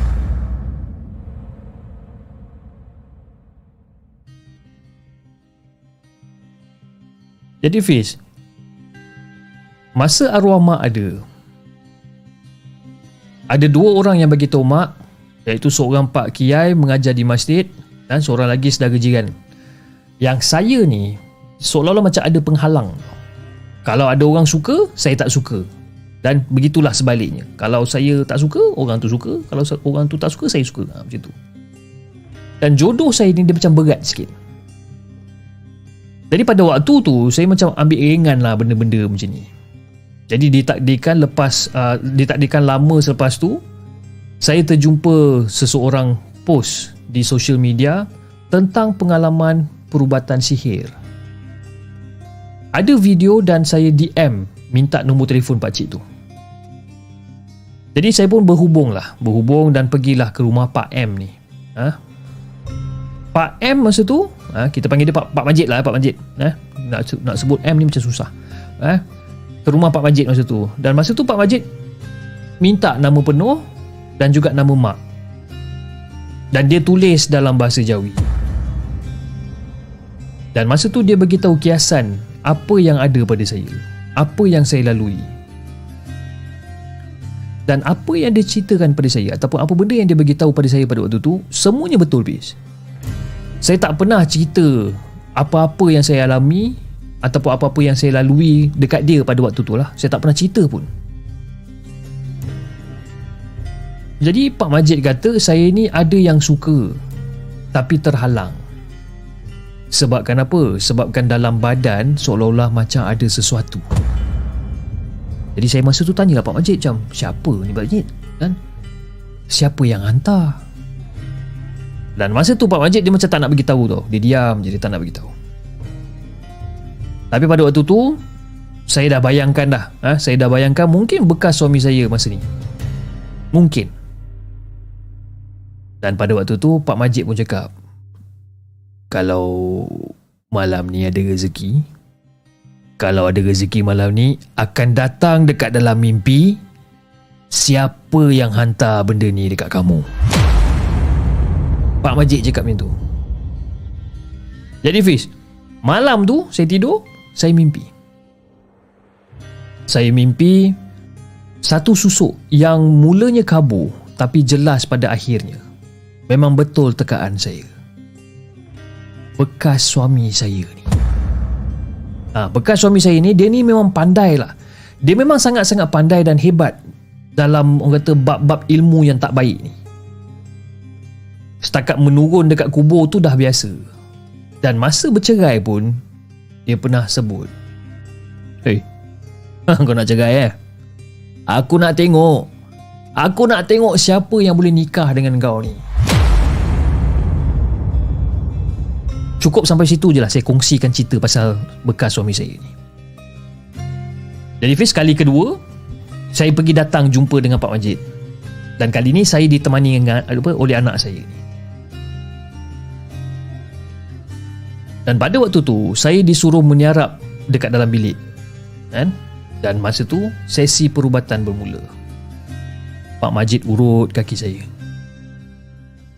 Dan secara tiba-tiba Fiz, saya terasa seolah-olah macam ada banyak pasir halus yang keluar dari jari kaki saya masa tu.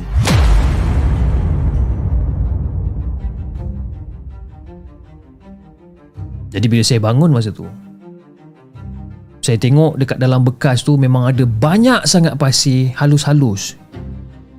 Tapi dia bukan macam pasir biasa tau. Dia ni macam pasir halus-halus hitam-hitam pasir ni. Dan ini adalah dikatakan tanah kubur. Supaya saya takkan bertemu jodoh dengan sesiapa pun. Hidup saya ni ada je halangan. Hidup saya ni akan susah sentiasa. Jadi masa saya duduk, dia kata ada benda uh, ada benda lain yang perlu ditarik dari sendi badan. Eh, Pak, Pak Majid jam. Ah, kamu duduk. Duduk dulu. Kamu duduk, tarik nafas panjang-panjang. Ah, nanti saya nak kena keluarkan sesuatu daripada badan kamu ni. Nak keluarkan apa tu Pak Majid? Ah, kamu duduk je lah dulu. Nanti kamu nampak. Jadi tak tahulah apa benda yang Pak Majid baca ni. Dia tarik sesuatu keluar daripada badan saya ni. Nak tahu apa benda yang dia tarik? Dia tarik paku yang berkarat keluar daripada badan saya bis.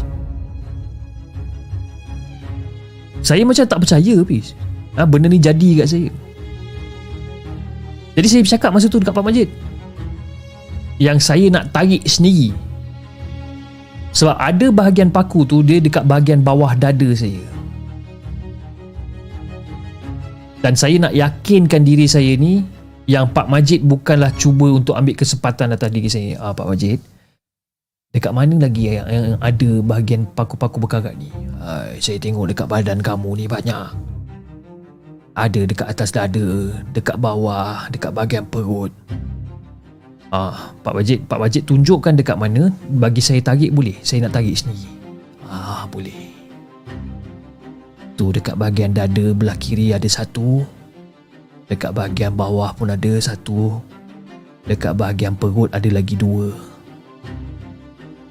Dan masa tu Pis Saya tarik Satu paku di bahagian dada Satu paku di bahagian bawah dada saya ni Dan terasa eh Semasa saya tarik paku tu keluar Memang banyak Pis Bukan satu dua Memang banyak paku-paku ni.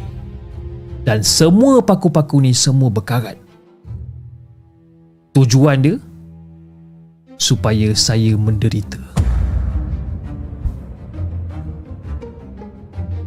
Benda akhir daripada pusat yang dikeluarkan adalah segumpal benang yang dah hitam. Ha, bukan benang hitam eh. Segumpal benang yang dah hitam dekat lubang pusat. Tujuannya supaya bila saya nak berubat akan ada je halangan. Bekas suami saya ni pun dapatkan saya ni dengan cara yang tak elok. Saya ada gambar-gambar ni semua tapi saya minta maaf sangat-sangat kepada semua penonton. Saya tak boleh nak kongsi. Maaf sangat-sangat. Tapi itulah kali terakhir yang saya berubat dengan Pak Majid ni. Sebab Pak Majid cakap lepas ni kalau nak berubat berubat masa isteri dia balik ke Indonesia aje. Kan? Ha. Itu jawapan Pak Majid. Jadi itulah Hafiz kisah yang saya nak kongsikan dengan Hafiz dan juga semua penonton markas poker. Tentang kisah saya berkenaan dengan jodoh yang terhalang. Assalamualaikum.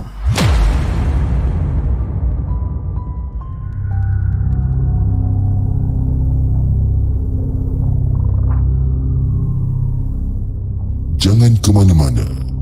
Kami akan kembali selepas ini dengan lebih banyak kisah seram. Faizal dia kata Pak Majid nak try ibu tunggal. Boleh tahan? Kan? Jelas sebab dia kata ya, itulah kali terakhir saya berubat dengan Pak Majid. Okey? Sebab Pak Majid asyik cakap ah, lepas ni kalau nak berubat ah, datang berubat masa isteri dia balik Indonesia. Setiap kali kan datang berubat ah, kamu kalau nanti nak datang berubat lagi boleh. Kamu datang minggu depan. Ah, minggu depan ah, isteri saya balik Indonesia. Ah, kamu boleh datang berubat kan? Wah, macam-macam Pak Majid ni kan? Sambil-sambil berubat tu sambil-sambil dia selam air sekali eh? Teruk kau ni Majid. Ok alright. Uh, itu saja. Saya rasa untuk malam ni kita ada sembilan. Oh, sembilan cerita eh? Saya jarang ah eh. jarang Faizal nak ketengahkan ataupun nak nak sajikan saya sembilan cerita untuk dibacakan tapi malam ni mungkin dia geram agaknya kan tak tahu apa benda yang dia geramkan sangat dia bagi saya sembilan cerita yang total semuanya saya rasa 32 page. Ha, kau 32 page yang dia bagi kat saya ni. Okey. 32 page yang yang yang yang kita dah baca pada malam ni. Allah boleh tahan eh kering-kering tekak pada malam ni eh. Okey, saya ingin mengucapkan ribuan terima kasih kepada anda semua yang uh, setia menonton rancangan Markas Puaka daripada awal sehingga habis. Alhamdulillah saya dikurniakan orang kata dengan uh, penonton-penonton yang setia, penonton-penonton yang hebat seperti anda dan juga kepada Cap 70 terima kasih atas sumbangan melalui melalui uh, melalui TikTok gift pada malam ni. Okey. Um, Ya, saya rasa itu saja guys untuk malam ni dan insyaAllah kita akan berjumpa pada hari Isnin uh, jam 11 malam dengan lebih banyak kisah-kisah seram yang kita nak ketengahkan dan juga kepada anda yang ingin uh, uh, memiliki atau membeli sambal puaka iaitu sambal baik eh anda boleh tekan di beg kuning di di di saluran TikTok ataupun anda boleh pergi ke profil saya dan tekan di bahagian shopping cart tu uh, ataupun bahagian uh, bahagian ya bahagian shopping tu lah. Saya pun tak tahu lah button apa tu. Uh, tekan kat situ dan uh, boleh boleh membeli kat sana. Dan juga uh, uh, kalau anda ingin membeli di uh, di Shopee uh, mestilah korang ada banyak coins banyak voucher dan sebagainya. Anda boleh buat pembelian di sana. Dan uh, buat masa sekarang uh, dia punya stok uh, uh, sedikit terhad. Okey sedikit terhad. Jadi first come, uh, first come first serve itu yang pertama. Yang kedua um, apa nama ni uh, setiap pembelian insyaallah uh, akan diberikan satu free gift kepada anda eh? Okey guys. Uh, jadi saya rasa itu saja untuk malam ni dan insyaallah uh, okey untuk yang berada di luar Malaysia iaitu di Indonesia Brunei Singapura kalau anda uh, ingin mem- uh, ingin membeli sambal puaka ni anda boleh PM uh, Faizal dan dia akan buat pengurusan ataupun dia akan menguruskan segala order yang datangnya dari dari luar negara. Okay. Alright. Uh, saya rasa itu habislah sebut Shopee dekat live TikTok nanti kena ban. Tak apa. Bila dah habis ni kalau kena ban pun tak sakit kan. Dia jangan tengah-tengah tengah-tengah tengah apa tengah-tengah show tiba-tiba kena ban. Ha, jahanam. Eh? Okay. Jadi saya rasa itu saja guys untuk malam ni dan insyaAllah kita akan berjumpa lagi pada hari Isnin dengan lebih banyak kisah-kisah seram yang kita nak ketengahkan. Jadi kepada anda di saluran TikTok, jangan lupa tap-tap love dan follow akaun Markas Puaka. Dan anda di saluran YouTube, jangan lupa like, share dan subscribe channel The Segment. Dan insyaAllah kita akan jumpa lagi on the next coming episode. Assalamualaikum.